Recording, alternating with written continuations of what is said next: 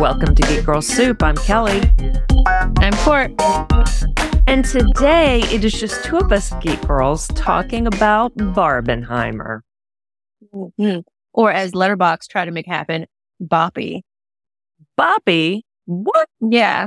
They wanted people to hashtag Boppy, but I'm like, oh. Barbenheimer is the name. Yes. Y'all, come on. Oh, because people called Robert Oppenheimer Oppie. Yeah, and I couldn't figure it out until I, I, saw the movie. I was like, oh, that's where they got off. Yeah. Okay. Now, Boppy is not nearly as good as Barbenheimer.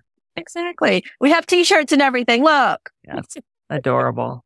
Yeah, yeah, yours reads, I survived Barbenheimer in pink with a mushroom cloud in pink. Yeah. 2023. Sorry, got 2023 on there. It, it's cool. Like this whole thing, this whole phenomenon is insane and is cute. I told you when I went to the theater, I, I, said, I saw them separately. I could not sit in the theater for five hours. I'm sorry. I've done it before and it was a long time ago. Longer than um, five and- because so Oppenheimer had the both times I saw it, there were only 15 minutes worth of ads and trailers, which was yeah. great. I expected like at least 20. No, for sure. And like that's one thing like with AMC, like I usually will get there a little later than the usual start time because it's always it's always 30 minutes of trailers. Mm-hmm. But I did hear a rumor that they, they know people are missing some of their trailers. So they're switching around the start times. Good. So for Barbie, Barbie, like I, I made sure I was there because my niece wanted to go. So we were there. We got all our snacks and we were seated before the start time and we only had nine minutes of ads. So nice. for Oppenheimer, I was worried, but it was like you said, it was about 20 minutes and they started. So it yeah. was perfect. Yeah. I need them to do that from now on because Oppenheimer's a three hour movie by itself. Yes, exactly. Yeah. I, people are really tired of, of all that. And, you know, like when we were growing up, there were no ads. It was only trailers. And exactly. now, so the first time I saw Oppenheimer, there was only one trailer and yeah. like 12 minutes of ads. That was okay, so, so annoying. Yeah, the ads usually start before the start time. Yeah. And then it then it's just the trailers. It's just yeah. that you get like eight trailers. And the problem with that is I, I maybe remember two other trailers I saw. So you're not getting your point across. right. you want me to be interested in seeing these other movies that are coming out soon. Right. So that time was at Regal Cinema. And then the yeah. second time I saw it was at an AMC and IMAX. That okay. still yeah. had ads and then like four trailers. Okay. And okay. so fewer ads, but it still took about 15 minutes after official start time. And yes. I did see the Exorcist trailer that time. Girl, I want to see it so bad. I'm I going know. to see it. I think I do too. Maybe I need to come to Texas to watch it with you. I told Candace, my friend Candace, I said, Hey, um, I really want to see this movie and I won't go by myself because the theaters aren't full anymore. Like for scary movies like that, I could just lose myself in a theater with other people around. That way, if anything really tries to get us, it'll get first. Yeah. But no. when does it come out? Do you remember? It comes out, in, I think like in October. Or uh, yes, it does, I'll like October thirteenth or something. Um, yeah. Too bad it doesn't come out when you're here in August. Right? Well, that would that have been be perfect. Darn. Ah, poop. Oh, well. yeah. All right. Like if it's empty theater, I'm going to lobby you to say, Hey, you'll turn these lights on just a little bit. I'm usually, you know me, I love horror movies, yes. but this was creepy. I was just watching like a trailer while I was cooking dinner and like I got chills watching that trailer. It's freaky and I'm so excited. I know. And like, I still cannot watch the original Exorcist again. Yeah. I saw it when I was too young. And mm-hmm. then as an adult, I tried again and just like couldn't fully watch, watch. Yeah. And with this, I mostly watched the trailer because it was really yeah. gripping. It was. And it, to have Ellen Burstyn in it, the original yeah. mom, wow. Mm-hmm. And these so two little girls that. look like look like they're going to do a great job. Oh, for sure, for sure. And like this, the second time I watched the trailer, and I've tried not to watch too many trailers, mm-hmm. I caught some callbacks to the original. Mm. So I'm I'm just so excited. And like as for like The Exorcist, I watch it that one and Exorcist 3 every now and again, at least once a year. Um, mm-hmm. but any possession stuff I have to watch in the daytime and I cannot watch anything like that before bed. No. Otherwise, I'm sleeping with the lights on. Yeah. I will freely admit that. Like I went on a ghost tour one time when I was in Philly for for a work thing, and I was by myself. I slept with the lights on. I freely admit that. Like possession stuff is scary. Yes. Yeah. I know. Yeah. Yeah. Totally freaky. So Mm. even though I am tempted to see this, yeah, it would have to be at like 10 o'clock in the morning. Yeah, and with the lights other on, come on, Yeah. work with me. Like there has to be a kids hour, Uh, because you know with the kids hour, the sensory thing, like they usually have the lights kind of up a little bit, and like there's noise and stuff. Even though they're not going to mm-hmm. have a kids hour for Exorcist. No. I mean it's really for the parents, but Okay. still. So oh. they should have a scaredy cat hour. they should. Yeah, It's a good idea. Yeah. I'm going to recommend that. Yeah. Can y'all play this with the lights on? Yeah. But they can't have them too bright because I'm sure a lot of it's going to be dark. And then Yeah. if the lights are on too much, we won't be able to see anything. That's true. Be a Game I just, I, Thrones I'll have to brave it. Like what I'll have to do is make sure I go to the fan night. Like what AMC has been doing, like what we did for Barbie, we went to the fan event and those are usually a little bit fuller because like that's the first showing and a lot of people want to go. Plus you get a nice poster or a souvenir, um, to go with it. So like, You know I'll what? see if I can get one of those. That's cool. Uh, I'll bet the most popular showing will be like midnight the first. I, I haven't done a midnight show since the last Twilight movie. I can't. Yeah. Especially not for this. Get back home at like 2.30 in the morning and I won't sleep. I'll call you, Kelly. Talk to me. yeah. I'm not going to sleep. no. But yeah. Okay. Yeah. I'm in. Oh my I'll figure it out. Yeah. I'm so excited. Yeah. But yeah, I, I not, I, I'm still talking about this trailer. I did not expect I, I knew the movie was coming in theory. I didn't realize they had finished it and everything. And so when it started the trailer, like you would, you heard the beat of, um, like the score initially. Mhm. And you're like, wait a minute. Is this what I think it is? Mhm. And then they play it again and then they start playing the whole thing. Like, I- if it had to seemed appealing to to me, then that says a lot since Yeah. the original Exorcist is the one thing I just cannot watch. I mean, because of the scare factor. There are other things I can't watch just because I'm not going to waste my time. Yeah. You know, Oh, but for, sure, scare for factor. sure. Like, yeah, like this was not, this didn't seem like a waste of that time. This Right. like it's going to be very well executed. And especially since they got Ellen Burstyn to come back. If she, they got her to come back, it's a damn good script. Yeah. One would assume. All right. So Oppenheimer. Well, we wouldn't be doing this episode if we didn't both love it. I mean, we could be, it could be a short one and be like, okay, y'all don't go waste your time. But, oh, yeah, I already saw it twice because the first time it was for my son's birthday. My ex, his dad was in town. The three of us went. Mm-hmm. We went to a close theater. We still had reclining seats, but it was not mm-hmm. IMAX. Yeah. And so I had to go see it a second time two days later to make sure it was on IMAX because it was shot 100% in IMAX. Yes. I'm so glad you did that because I, I saw it in IMAX myself and just like the visual in the IMAX theater, just breathtakingly beautiful. And Like it, the sound reverberated better in IMAX. I mean, it was Yes. fabulous on that regular screen. And it wasn't Yeah. a small screen. It was Yeah. a, it was a large theater the first time. was it But- Dolby? I don't Or- remember. Okay. No, Yeah. Okay. but it still reverberated the the seats. Yeah. And but It to was see Dolby it, then. okay, but That's to Dolby, see it in IMAX, the seats really shook, and it wasn't the kind that makes the seats shake. It was just the sound did it, and oh my god, so stinking Mhm. it- it- good. And yet, like the parts that I really liked, some of the parts I liked the most, or that Mhm. hit me the hardest, I should say.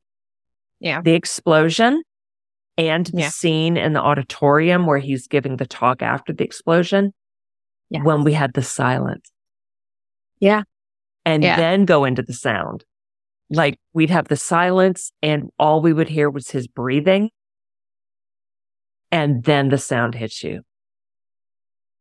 Like, cause with that entire scene, um, like just in the auditorium, like I know a lot of people were waiting for them to show the actual moment that the bombs dropped. We didn't need that. Was that was unnecessary because we are all aware of the history of it and the effects of what happened. So for me, when he was in that auditorium um, talking to everybody, I was picturing like the devastation. Like I, I was all up in my feelings, mm-hmm. and like I feel like that this is where he wanted us to be, like yeah. in your feelings, because you have on one hand what it appears to be these people cheering for their great success, but also in a cut between that, maybe that's not how they were really reacting. Like you had at one point, this one woman looked, looked like she was cheering and she was happy. And another point looked like she was sobbing and mm-hmm. inconsolable. And like outside, the one guy who you thought was cheering also, he was thrown up because yeah. look what we did. We yeah. did this thing. Look at these. They killed hundreds of thousands of people. Yeah.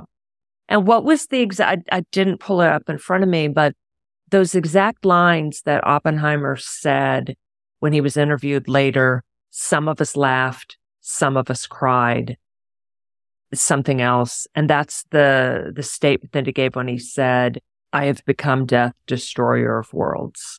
But he, yeah, he we said, knew, yeah, we knew what? Yeah, we knew the world would not be the same. A few people laughed, a few people cried, most people were silent. Okay. It, like you said, I am become death, the destroyer of world. Yeah. And that part we heard in the film twice, but we didn't yeah. hear that speech. Right. We heard him read it from the Bhagavad Gita as he read it from the original Sanskrit. And then we heard it in his head later, mm-hmm. yeah. which was cool. I'm glad we didn't get the exact speech just because most people know that, at least the, the part, you know? Yeah. So, you know, we were expecting to get it. So it was cool that we didn't. But yeah, so interesting that most people were silent. So yeah, we got silence like at the test site. Mm-hmm. I, you know, we did see a lot of people silent there in the auditorium. Yeah. No. And I agree. Like I was having a lot of feelings there. Like I was feeling really sick about yeah. all the excitement, all the cheering. But it was understandable. It those explosions were ending the, the war and preventing supposedly more deaths from invading Japan, you know, more deaths on both sides. Oh, and what you said about you're being cool without seeing the bombs being dropped. I agree. And the script was written in the first person. Mm-hmm. It was written right. from Oppenheimer's perspective. So it, right. it, it said, you know, I heard a, an interview with or watched an interview with Nolan and some of the main cast. And an example given was instead of reading Oppenheimer walks across the floor, it read I walk across the floor. So Oppenheimer was not in Japan. He didn't right. see the bombs drop. Right. So it's fine that we didn't see it either. It's fine that we didn't get the Japanese perspective on all of it. It's fine that we didn't get the Native Americans perspective on having their land taken from them. I would love to know that story because I was thinking about it. And when President Truman, when, when Oppenheimer told Truman, we need to give the land back to the Indians. Is that what he said? He called them Indians, did Yeah. Yeah. And Truman and the other dude were just looking at him like, what the fuck are you talking about, dude? And then it hit Oppenheimer that things really never would be the same again. Yeah, they changed the world. Um, yeah. Now, Even that little part. Look at where we know, are. He destroyed yeah. his favorite place on the planet. He destroyed that part of New Mexico. That's devastating. Yeah. Yeah. He wanted to give the land back to the people to whom it belonged. It's yeah. now radioactive. They're never, they were never going to take down what they built at Los Alamos. And that's all because they wanted to go bigger. the place. Yeah. Yeah. Like they wanted more. And like he was single minded in what he was doing because yes, on one hand, they knew that the Nazis were developing um, the science as well, and they wanted to get there first. Um, but on the other hand, um, Kenneth Branagh's character, I can't remember um, Niels Bohr. like that Niels Bohr, like he, he warned him, like he he didn't want to be involved because he knew what would happen, and he tried to tell him, like you're gonna have to be like the the face of this after all this happened. Like you're you're gonna have to tell them like pe- people won't know the dangers until they see the devastation, unfortunately. Yeah. But still, look at all the lovely bombs that were built at the end. Yeah. Uh, it was really sad. And Yeah. I, I really liked how it was all one story and yet it was two at the same time. Yeah. You know, it Mhm. was Strauss's Robert Downey Jr. 's character's story as well. And that one was shot in black and white while Oppenheimer's story was shot in color. And I Yeah. loved that at the end of the movie, we got to hear what Oppenheimer and Einstein had said to each other, basically at the Yeah. beginning of the movie. And I, I had wondered if we would get that because, like you, you were, like you said, you were left to wonder. Like at the very beginning, Strauss uh, is in trying to introduce them, and he's like, "No, I, I know Einstein. I've worked with him before." And they're talking. We don't get. We're not benefited to know what it is that they spoke about, Yeah. or even when this conversation takes place in conjunction to like the bomb being created and delivered. And like Strauss thinks, "Oh, what did you say to him about me?" And like that was strike number one for him or one of the many strikes and the Right. reason why he was so hard against Oppenheimer um, towards the end. Like Yeah. he hated him Yeah. and it was for reasons that had nothing to do with him for Yeah. Strausser. as the as his assistant or like PR guy or whoever. Yeah. I, I don't remember exactly I that love that roles. guy. Yes, me too. And he tells them it may they may have been talking about something more important than you. But his vanity was just so massive that he assumed it was about him, that that Oppenheimer had said something to Einstein that turned Einstein against him. And so Yeah. when we found His out ego. yeah, that what what they had talked about was huge. Yeah. It was great. Thought Mhm. everyone's acting in it was fabulous. Oh, of course. Seriously, like this is going to be up for so many awards. Yeah. Matt Damon, Oh. Yes. Like blew my mind. Like Yes. I, I've we've seen him act before, but like his role in this was outstanding because I expected to hate his character because mm-hmm. I knew what it was that he wanted from Oppenheimer, even if Oppenheimer didn't really understand like the, the depth. Like you're just focused on the science, but like what they want from you is a weapon of destruction. And like that's what you gave to them. But like he was, he still was able to make his character sympathetic. Yes. Like, what is that? Yeah. It's like warm and cuddly compared to some of the other characters. Yes. Which is Yeah. just wild, given that, you know, he was a military man. Yeah. Um, and because may- maybe he uh, he didn't understand the depth of what he should have understood. That I think he the did. Military. He did, but Yeah. he knew how to handle Oppenheimer Yeah. somehow. He did. He Yeah. did. Um, but he still had a loyalty to Oppenheimer too. Um, we saw that during that tribunal that they gave that they had. I love seeing Josh Josh Hartnett again. Um, Yes. like I know, like he'd been out of the spotlight for a while. He's been working some smaller projects, and he's back now. They called him like they said he's now in his Robert Redford, Harrison Ford era, and I, I love that. Like he's still as handsome as ever, and I want to see him in all the roles. I, I enjoyed him in this too. Me too. I enjoyed everybody. Me too. Yes, totally. Everyone Yeah. was just really, really great. Really strong performances. Yeah. This to be tough. Like when it's Oscar time. For really sure, tough. for sure. It's like, who are they going to put in for nominations? Yeah. Oh my god, I feel like Oppenheimer. Like I, I know we still have the flowers of the Killer Moon, Right. Um, but Oppenheimer, Oh. I think it's going to take a lot. I, I feel a sweep coming. I, I, I hope. I don't know what else is going to be coming out at the end of the year for Oscar bait other than Flowers, Killers of the Flower Moon. Yeah. I said it wrong. Yeah. Flowers of the Killer Moon. Yeah. Yeah, Killers of the Flower Moon. Could go either way. Yeah. Um, Yeah. but they should have previewed for that too. And I yes, yes. Yeah. Yeah. That's Apple, of don't, course. yeah, I don't, I don't know. I know. but no, I know. like this, this movie was three hours long. I didn't feel it. Me neither. Like either time. said, the third hour uh, drag. It didn't for me. I was in this the entire Yeah. way, like from the start of him trying to poison his professor. Like, and I heard from someone that like the first hour dragged. which is weird. Like, No, there, I didn't was like any of it interesting dragged. happening. Yeah. yeah, because like it, it- there was always something interesting happening. Like the way they juxtaposed the story, I couldn't figure out exactly what was going on, so it made me want to pay extra attention. Yeah. and like what was happening was interesting. Mm-hmm.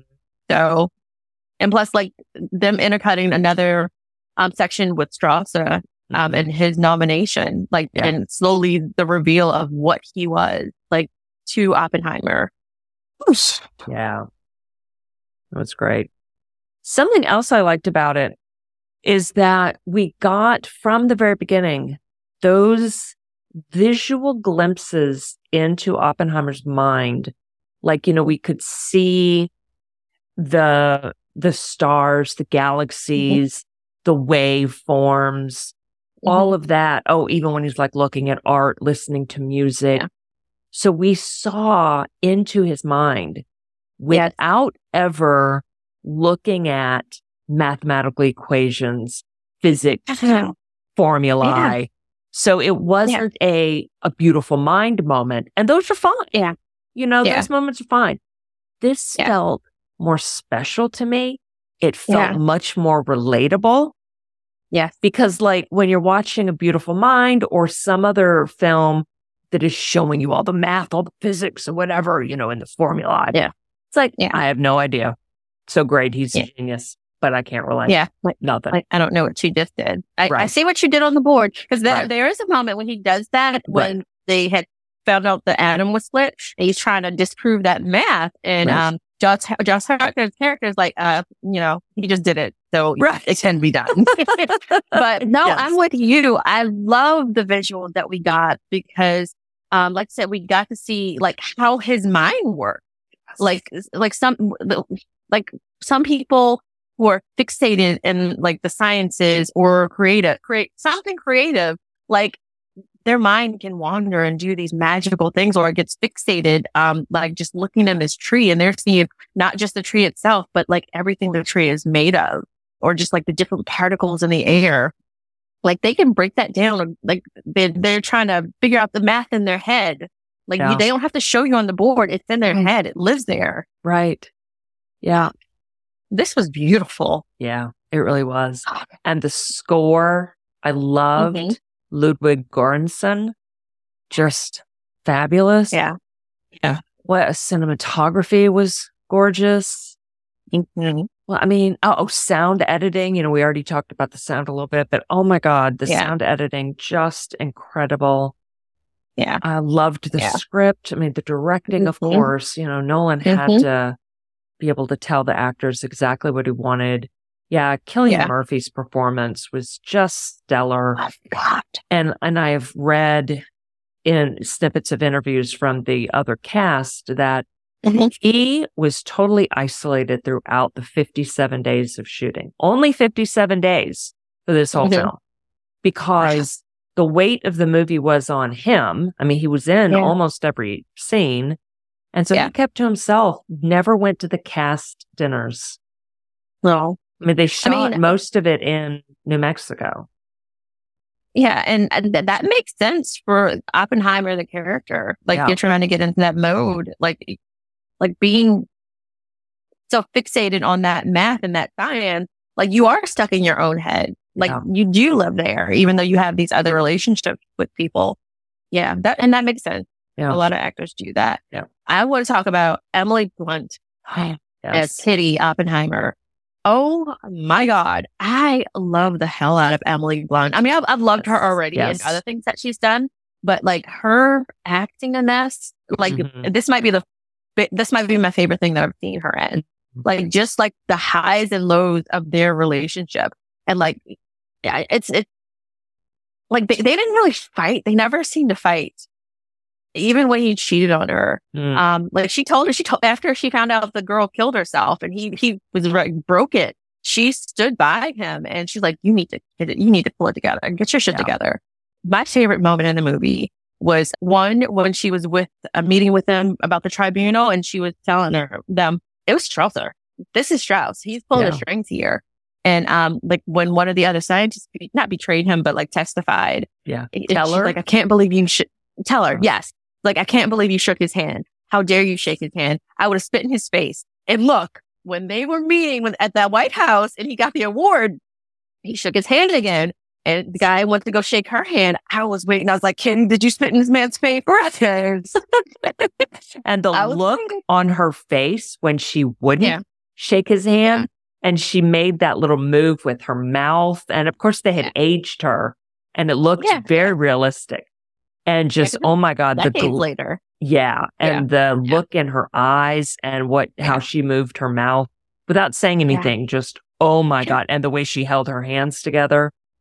Oh, just brutal. Yeah. Yeah. Like I And remember what you did. I will never forget what you did. Yeah. That was awesome. Who else? Uh, Florence Pugh was great. Oh, florence Pugh was uh, excellent in this. Yeah. There was an unexpected moment with the the, the nude scene after they had sex. Um, they were naked and they were chit chatting. It wasn't something I related to. No, but we never saw penis or bush. We didn't. We didn't. It was it, the way it was done was still very tasteful. Yeah. I didn't find it necessary, but like No. I, I don't. It was it was here and it was gone. Yeah. Um, in other countries, they have CGI'd a dress on her, a Yeah. little black dress. Yeah. You heard about that? Yep. I wonder if they. I, did don't, I didn't think that anything was to him. either. No, I wonder if they did anything to him because when Probably he's not. sitting in that chair, he's naked. Yeah. I mean, they both have their. Or she did not have her legs crossed, but you Yeah. still couldn't see Bush. He is sitting with his legs crossed, but he's still Yeah. naked. Yeah. So did they put anything on him? You know they did. Of course, You know they did. But they should have put like a towel around him if they put a dress on her. Exactly. Be fair if you're going to do something Yeah. like that. Yeah. So, I, I, I guess it just wanted to show how free her character was. Yeah. Like there was a reason for it. Yeah. Like I didn't need it. Like most of the movies we watch now d- doesn't have a lot of that. Right. So I don't even know why I'm talking about it. Like it, it, her character called for it. yes. She's the kind of person who can sit there and have sex and just sit and, And then sit around like a long conversation. Right. Exactly. Yep. All right. That's I, how I, I, viewed li- it. I live there now. That's Yep. cool. She was a Um, communist, a free spirit. Not that communists sit around naked, but you know what I mean. Back then. I think they called communist leftists. Yeah, they did. Yeah. And they was that was that the McCarthy thing? Yeah. Yep. Okay.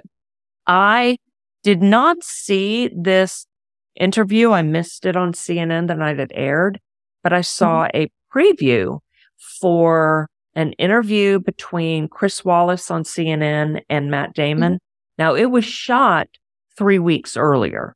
They shot it before the potential for the SAG-AFTRA strike. But in the preview for it, Chris Wallace asks Matt Damon what he would have done if he really had been the was it Colonel uh Yeah. Groves? Yeah. If, if Damon had been in his Groves's position or in Oppenheimer's, whatever, if he had been a decision maker at that time. And that question is unanswerable Yeah. to ask anyone today what they would have done then, unless you know for sure. It's like, oh, hell yeah, I would have built it. And I think that is probably an honest answer. Because if we had been living back then, we would have been totally caught up in two wars, two world Yeah. wars at the same time. We would have been afraid of, I mean, and, and one of those started by being attacked on our own turf. I was gonna say, yeah. Yeah, th- like there was a great need or want for revenge after Yeah. Pearl Harbor. A lot of people died. The the Yeah. wounds were really um, open after that. That's what that's what pulled us into the war. Yeah. Um, in World War II. Right. With Right. so We had not been attacked on our own soil since I think it was sometime in the 1830s. Yeah. So it had been over a hundred years. That was massive. So knowing what we know now, that we didn't know all of that then. no, So it is totally unfair to bring what we know now to try to take it back then and to be judgmental to those Yeah. people then. yeah, and like they were thinking in the abstract. Like, oh God, for for me, like they didn't even know if it was going to ignite the entire in the entire atmosphere. They had no idea what it was going to do, what Right. damage it could do. Like, like I, I can't imagine when they built it and even when they tested it that they would have realized the absolute dev- absolute devastation that would occur Right. um, once it hit land. Like, Yep. yes, it would destroy something, but like, it- just it doesn't even compute. That scene where they did the test, and they were all wearing their glasses and everything. They were all shocked when they had the um the shockwave. when the Yeah. shockwave hit them from the bomb. Yep. So like they they had no clue. Right. And in the auditorium when Oppenheimer was giving a speech after the bombs were dropped. Yeah. Yeah. And he had the image of stepping into the ashen body on the floor. Oh God. Oh. I think that was, that's an imagining of Nolan. Yeah. I, I, I mean, I'm imagining that it's an imagining. I haven't read the autobiography. I mean, not auto, the biography on which the movie was based, American Prometheus. I would Yeah. be shocked if Oppenheimer really had such an experience.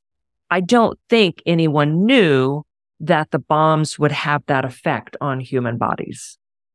I'm trying to like I know what they showed us in the movie, but I'm trying to figure out like if he had enough time to get like detail. Like the fact that people were either incinerated um instantly or like they were burned horribly. Or that it took time Right. for some people to die. Right. And we don't know how soon after the bombs were dropped that he made that speech. I, Yeah. I'm thinking he made it that night or the next day. Okay. I mean, I don't think he would have waited. And so I don't think Yeah. there was Oh, enough sure. time for him to get back information about what happened to the bodies. Yeah, I feel like that moment was more so for us, the audience, Yes. to remind us, hey, this is what it could do. Like you Right. and I watch war movies and things like that Yeah. all the time. So like I'm aware and I know, but Right. for anyone who hasn't like researched a lot of history and Right. doesn't really know, And like young like, hey, this is what it could do. Exactly. Like Yeah. this is what it can do. Um, and like I said, I'm glad he didn't show the bombs actually Right. dropping. Right. Um, but like he did give us this and like the, the blasting, the, the whitening of the screen, yes. like just lightening, lighting everything up. Like that was enough. Like I didn't need to see it. Yeah. Like Yeah. For, for me, I, feel like that would have been a little gratuitous. Yeah. That would have been worse than the um after sex scene. and I'm putting worse in air quotes. yeah. I get There you. was nothing wrong with that scene. Yeah, and we also had that scream thrown in in the auditorium scene. And nobody in there screamed. I think that- was the sound effect. Yeah. He heard, Oppenheimer heard. And we heard too, Yeah. but you know, nobody in there screamed. And what else? Oh, the, The melting face. Yes. Yes, that too. The explosion and, you know, anything else that was a little explosion, none of it was CGI. It was all in camera. That was perfect. Amazing. Yeah. They, they made a mushroom cloud. They did. Wow.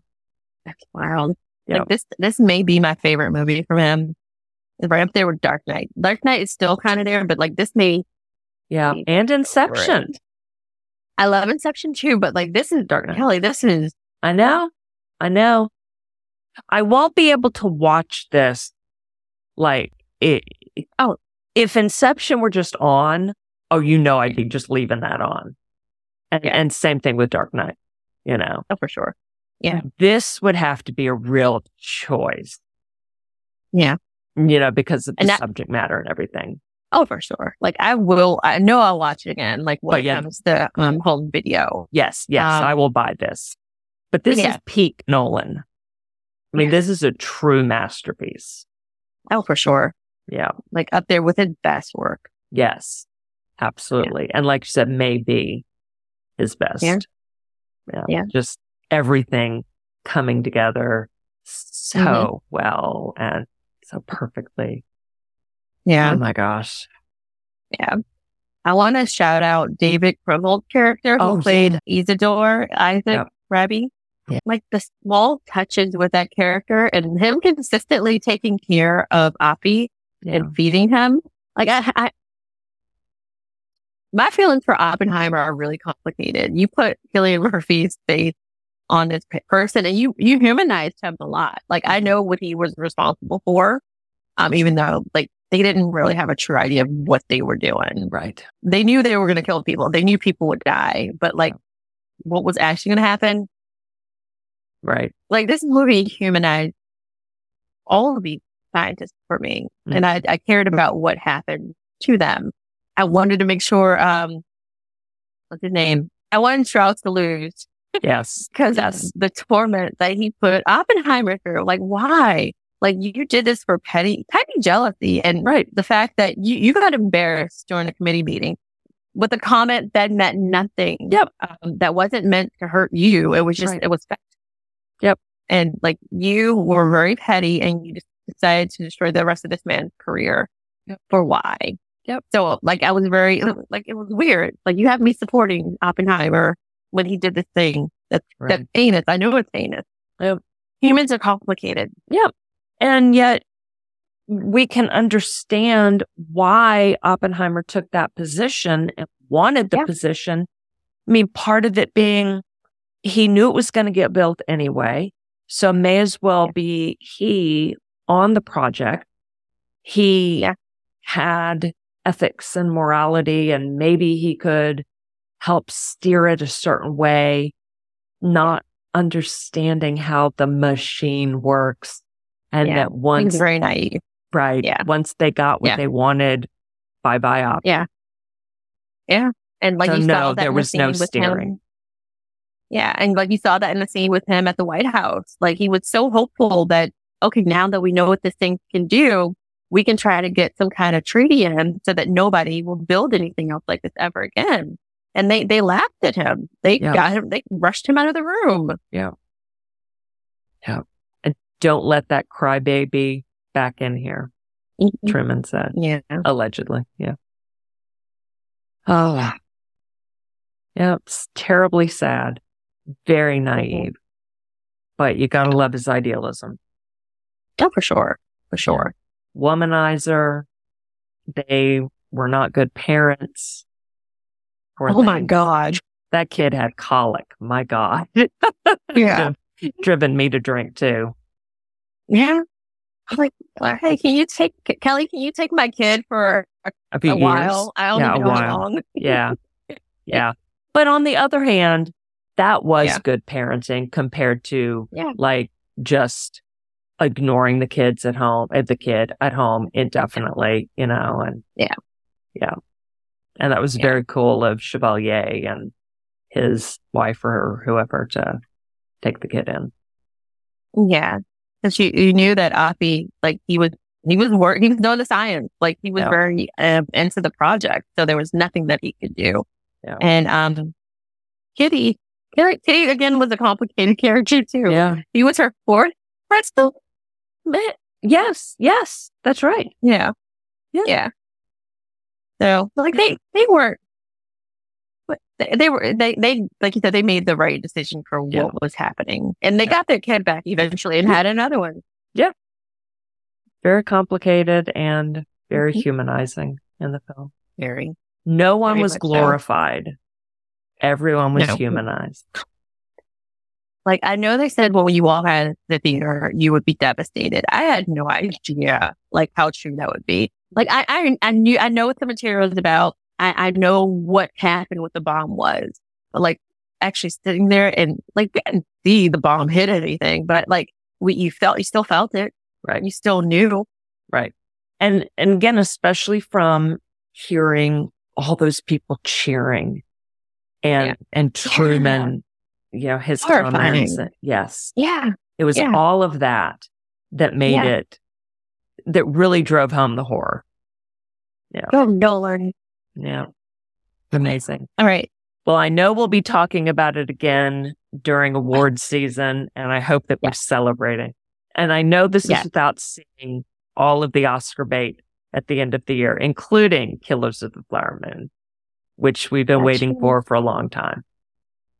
That's true. Oh, But, like, right. this that's really good. Um, Yeah. it shattered expectations, Mhm. and like you didn't think a lot of people would go for in for this.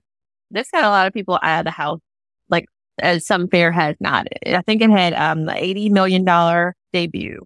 That's Mhm. domestic. Yep. They're killing it, and that's just in the first weekend. Shattered their predictions. Yep, and five billion, five mil, I think billion. It's gonna make billions. Um, five million of that um was due to the fact that Barbie was sold out in theaters and people were already at the theaters, and they're like, okay, well, let's go see Oppenheimer. Who And- shows up to buy tickets uh, randomly? Well, uh, pe- people who don't go to the movie theater a lot, like you and me, we uh, we use our app. I have Yes. my AMC subs. I pre-order everything, and I know I where I'm never. sitting and who's sitting next to me. I know. I would But show up.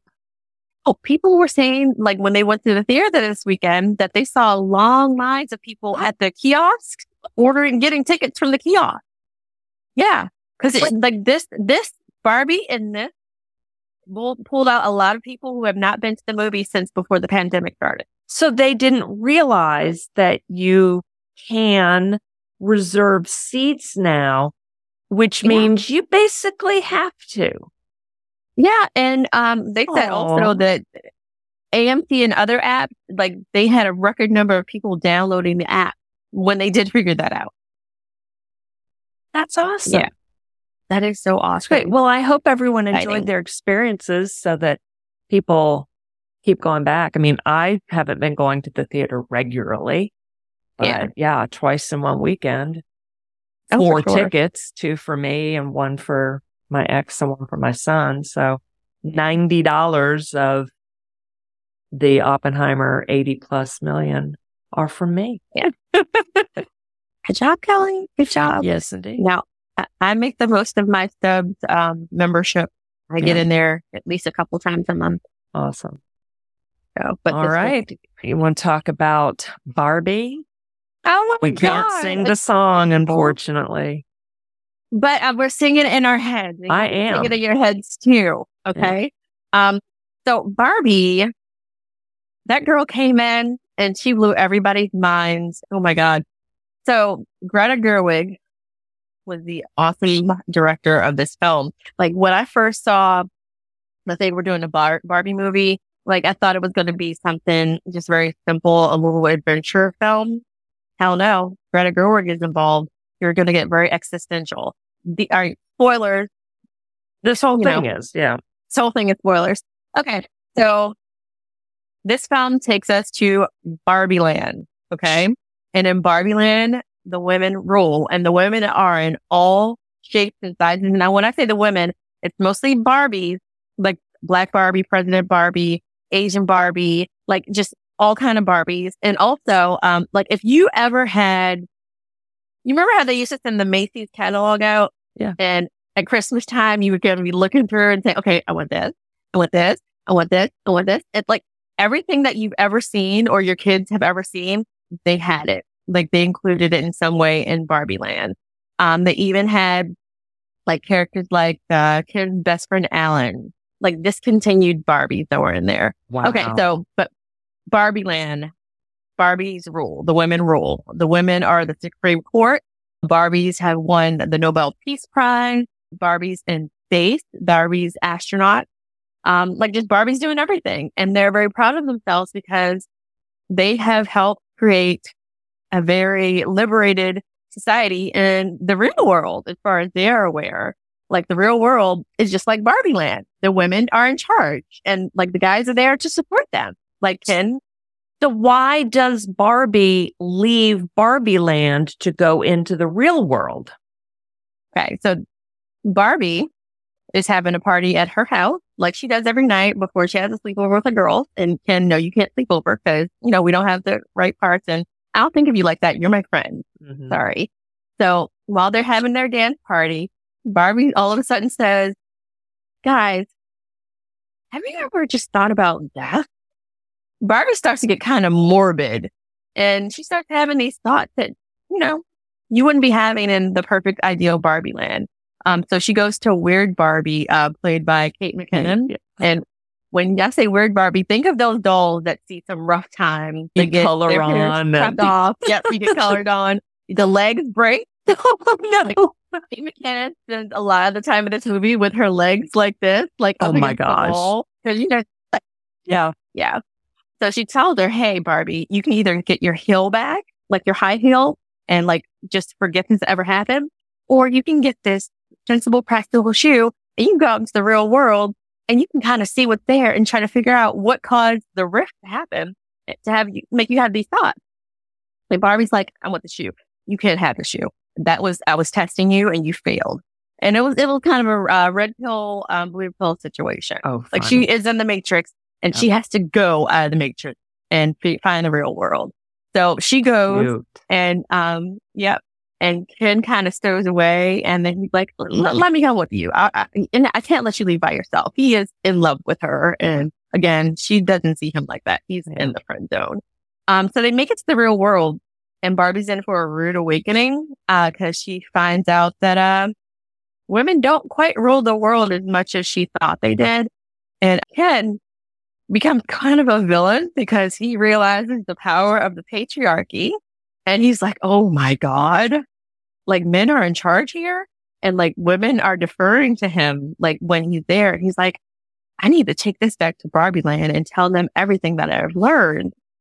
Uh, so he, he does that and Barbie land kind of gets corrupted while, while Barbie is trying to figure out what's going on. But like she realizes that she started to have these dark thoughts because like this mom played by America Ferrera, her daughter's a teenager now and they're not as close as they used to be. So America Ferrera works for Mattel and she's been working on these weird designs and she calls her, um, what do you guys think of depressed Barbie? And like every, oh, and cellulite Barbie. Barbie now has cellulite because of the drawings and everything. Oh my god. And so like that's who that Barbie is connected to. Like every Barbie in Barbie Land is connected to some woman or girl in some Okay. way because they played with them. Again, that's why That's Kate great. McKinnon's character is, you know, Yeah. doing the split. So, you know, the, the movie is basically that and um, Barbie having to find herself and Mm. figure out what she really wants in life and um ultimately getting that. And I'm to, I'm going to tell you something like in, a moment uh, with the way the movie ends. But um, again, Ken has taken patriarchy and he has ruined Barbie land.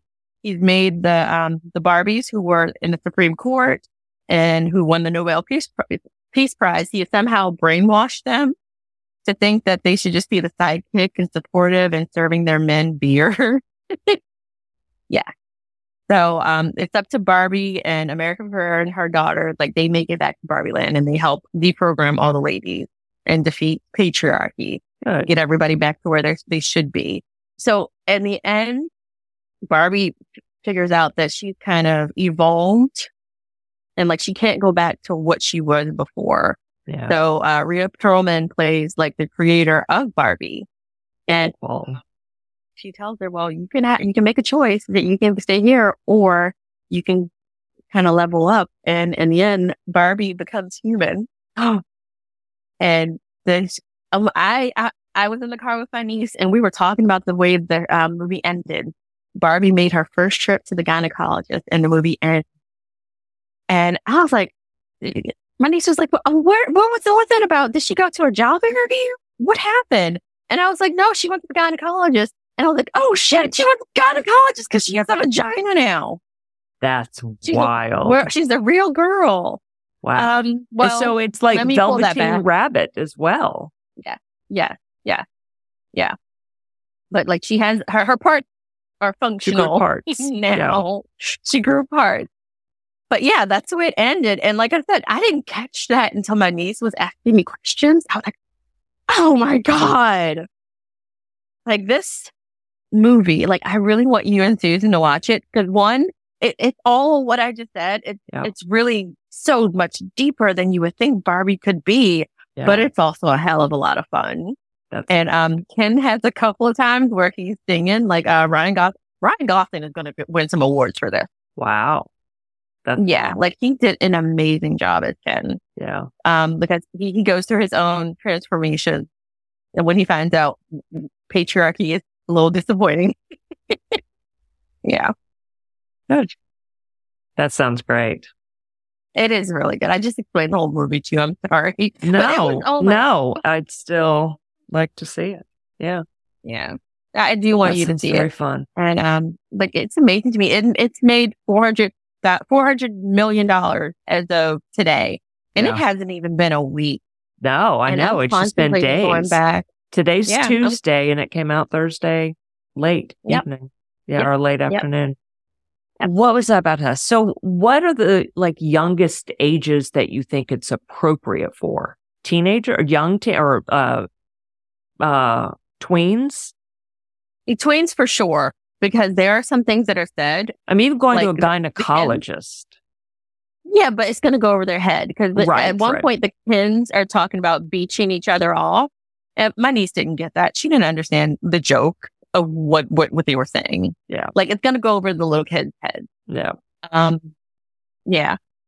Like my, my, my other niece was, was thinking about taking the baby and Mm-hmm. like, I don't know if they'd be able to sit there for almost two hours for this. It's, it's not, it's not like a cartoon. It's not a cartoon Right. at all.